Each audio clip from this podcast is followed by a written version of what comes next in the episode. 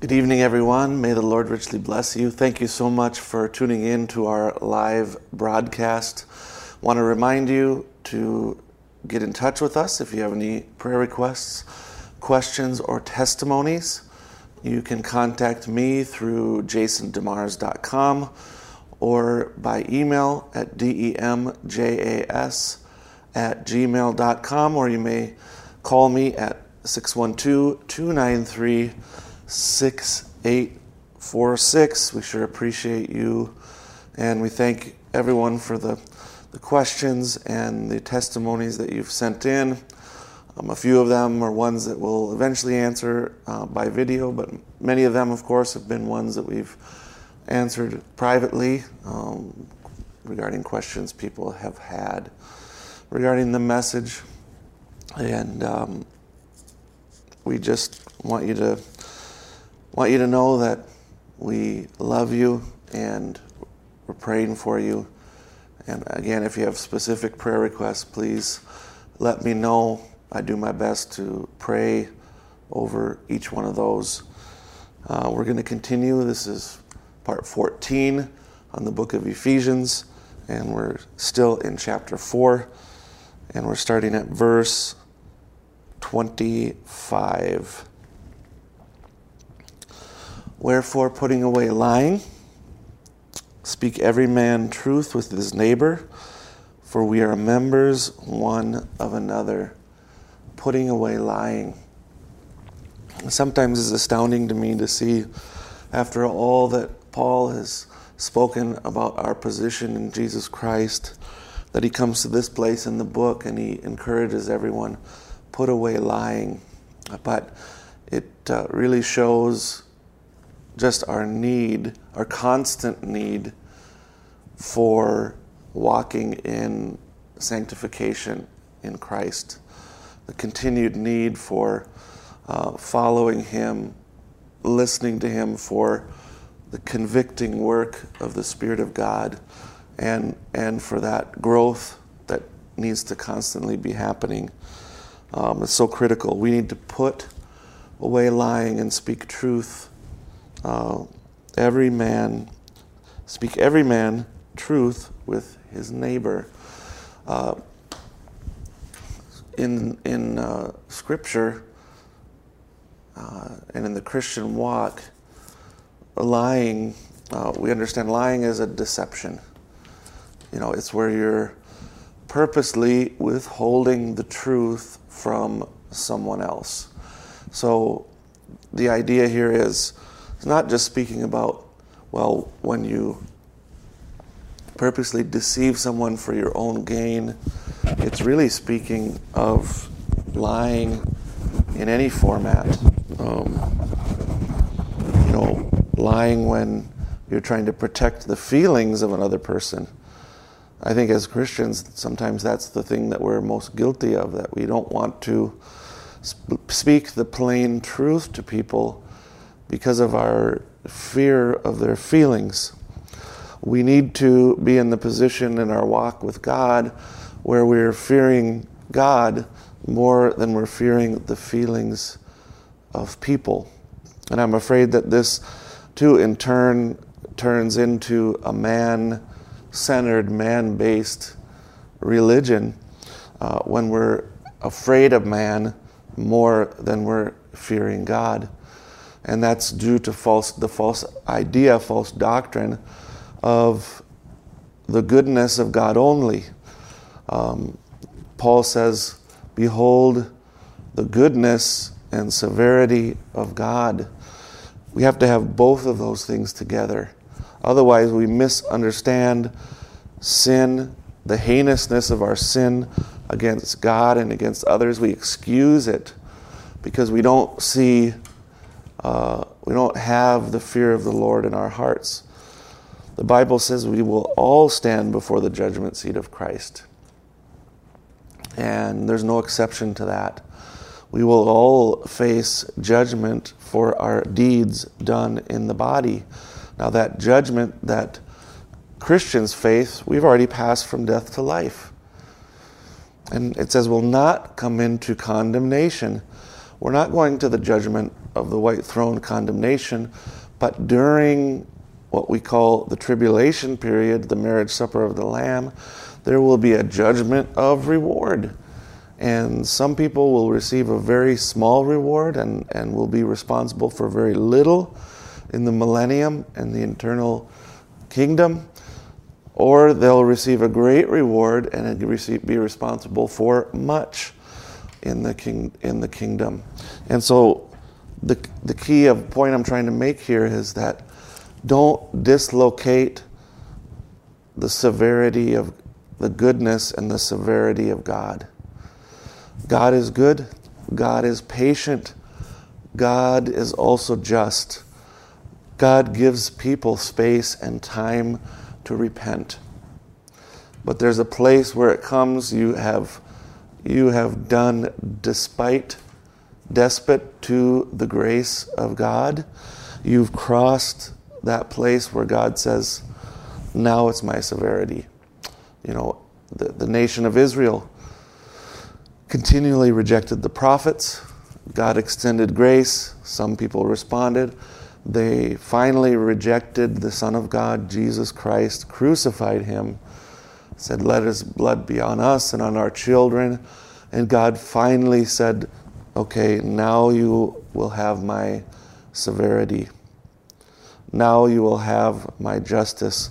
God turned from dealing with Israel to deal with the Gentiles. And that's the scripture where it says, Behold the goodness and severity of God. Goodness to the wild olive tree. We, we didn't deserve it, but God extended His goodness to us. And to the Jews who uh, despised His grace, despised His offer, finally they, they completely stepped over it, and God said, Okay, you've reached the point where now it's time for my severity.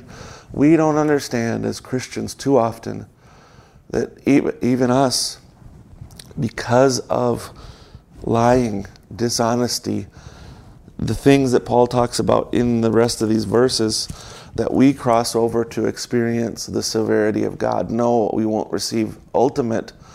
If you're born of the Spirit of God, God's severity is in our lives is actually His goodness to lead us to repentance, to lead us to further experiences in His grace, to lead us to growth. It's when we say, No, I will not progress. No, I will not stop lying. No, I will not control my tongue. That God says, Now you have my severity because I'm not going to allow you to live this way any further. And so we experience God's wrath, but it's His loving wrath if that makes any sense, because it's not Him saying, I hate you and I'm sending you to hell.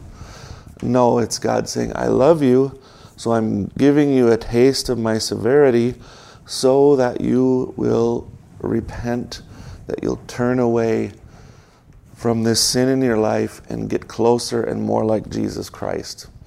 That's His love. Amen. His, his anger doesn't last forever, but His mercy is new every morning. Put, a, put away lying. Speak the truth with each other. Don't, don't deceive each other for the purpose of protecting each other's feelings. God doesn't accept that. That's not right. Speak the truth. For we are members one of another. Why should we not lie to each other? Don't deceive someone who's a part of you. That's that's sinning against yourself. Don't do that. 26 be angry and sin not. Let not the sun go down upon your wrath. So you can be angry and not sin. How so? When you're not angry against people, but you're angry against sin and immorality, against wickedness, against corruption. You can be angry against those things. We can, you can be angry against the evil that people do against other people. Uh, but sin not. Don't let it lead you into other wickedness. Um, also, when it's when you have come to that place where you're upset, you're frustrated, bring a resolution to that. Don't let the sun go down on your anger. In other words, be quick to bring a resolution to your anger. If you're angry against sin, okay, it's time to sigh and cry for the abominations done in the city. It's time to pray for the people that are afflicted by the evil that's in their heart and that's in the world. Don't bring it to the place where you're angry and you want to kill the person, you're angry, you want to destroy them, you're angry and you want to gossip and be malicious towards that person. Don't bring it to that place. Bring a resolution. If it's something that you must speak to the person about it, do it in love, do it with grace in your heart, and do it with wanting a resolution. Not do it with wanting, I've got to get this off my chest. I don't like this about you. I don't want. No, you don't. You, don't do that. You approach the person with love. That's why you first need to deal with your own heart. Deal with the sin that's in your heart. Take out the the the, the two by four that's in your eye before you go and take out the speck of sawdust that's in someone else's eye. Deal with the sin that's in you, in your heart. If it's anger, if it's if it's uh, wanting to get revenge, get even, deal with that. Then go and speak to the person about the situation. As long as you're doing it in love and with the grace of Christ in your heart. But bring a resolution to this problem. If it's by prayer, if it's by forgiveness, if it's by confrontation, but do it all focusing on the love of Christ that while we were yet sinners, Christ died for us. Verse 27 Neither give place to the devil. So, how do we give place to the devil? By letting the sun go down on our wrath, by stewing in our anger, by allowing bitterness to be created inside of our hearts, leading us to further and further sin. That's giving place to the devil. You open yourself up to demonic attack and influence when you don't bring a resolution to the issues you have with other people. Whether that be your wife, children, friends, any, anyone you're, you're involved with, it's critical. Bring a resolution to it in the fear of God and the love of Christ. Verse 28 Let him that stole steal no more, but rather let him labor, let him work working with his hands the thing which is good, that he may have to give to him that needs. Look at the motive that Paul is suggesting here in your heart. Don't steal anymore. Stealing, obviously, is, a breaking of the Ten Commandments. It goes against the Word of God. It's violating other people. It's violating what that which belongs and by right belongs to another person. Uh, don't steal. Don't be like, don't even use Robin Hood as an example to say, hey, I'm going to steal from the rich and give to the poor. No, that's not the right example. That's not scriptural. It's against the Word of God. Work. Let him work. Don't steal any more. Work with your hands, that which is good. Find a good trade. Find a good work. Find a good job. Not being, be, becoming a pimp or a prostitute or, or uh, uh, doing things that cause damage to other people. No, swindling people. Find something, find a good trade. Learn to do it. Work hard. For what motivation? So that you can be a giver.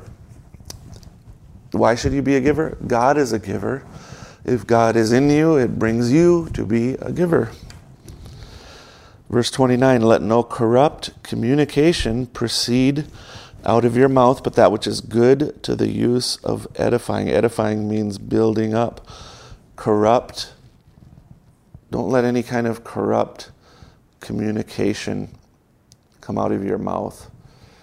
Corrupt means rotten or worthless. Um, no cursing come out of your mouth, no filthy jokes, no innuendos. Um, people can be guilty of that. Be careful what you speak.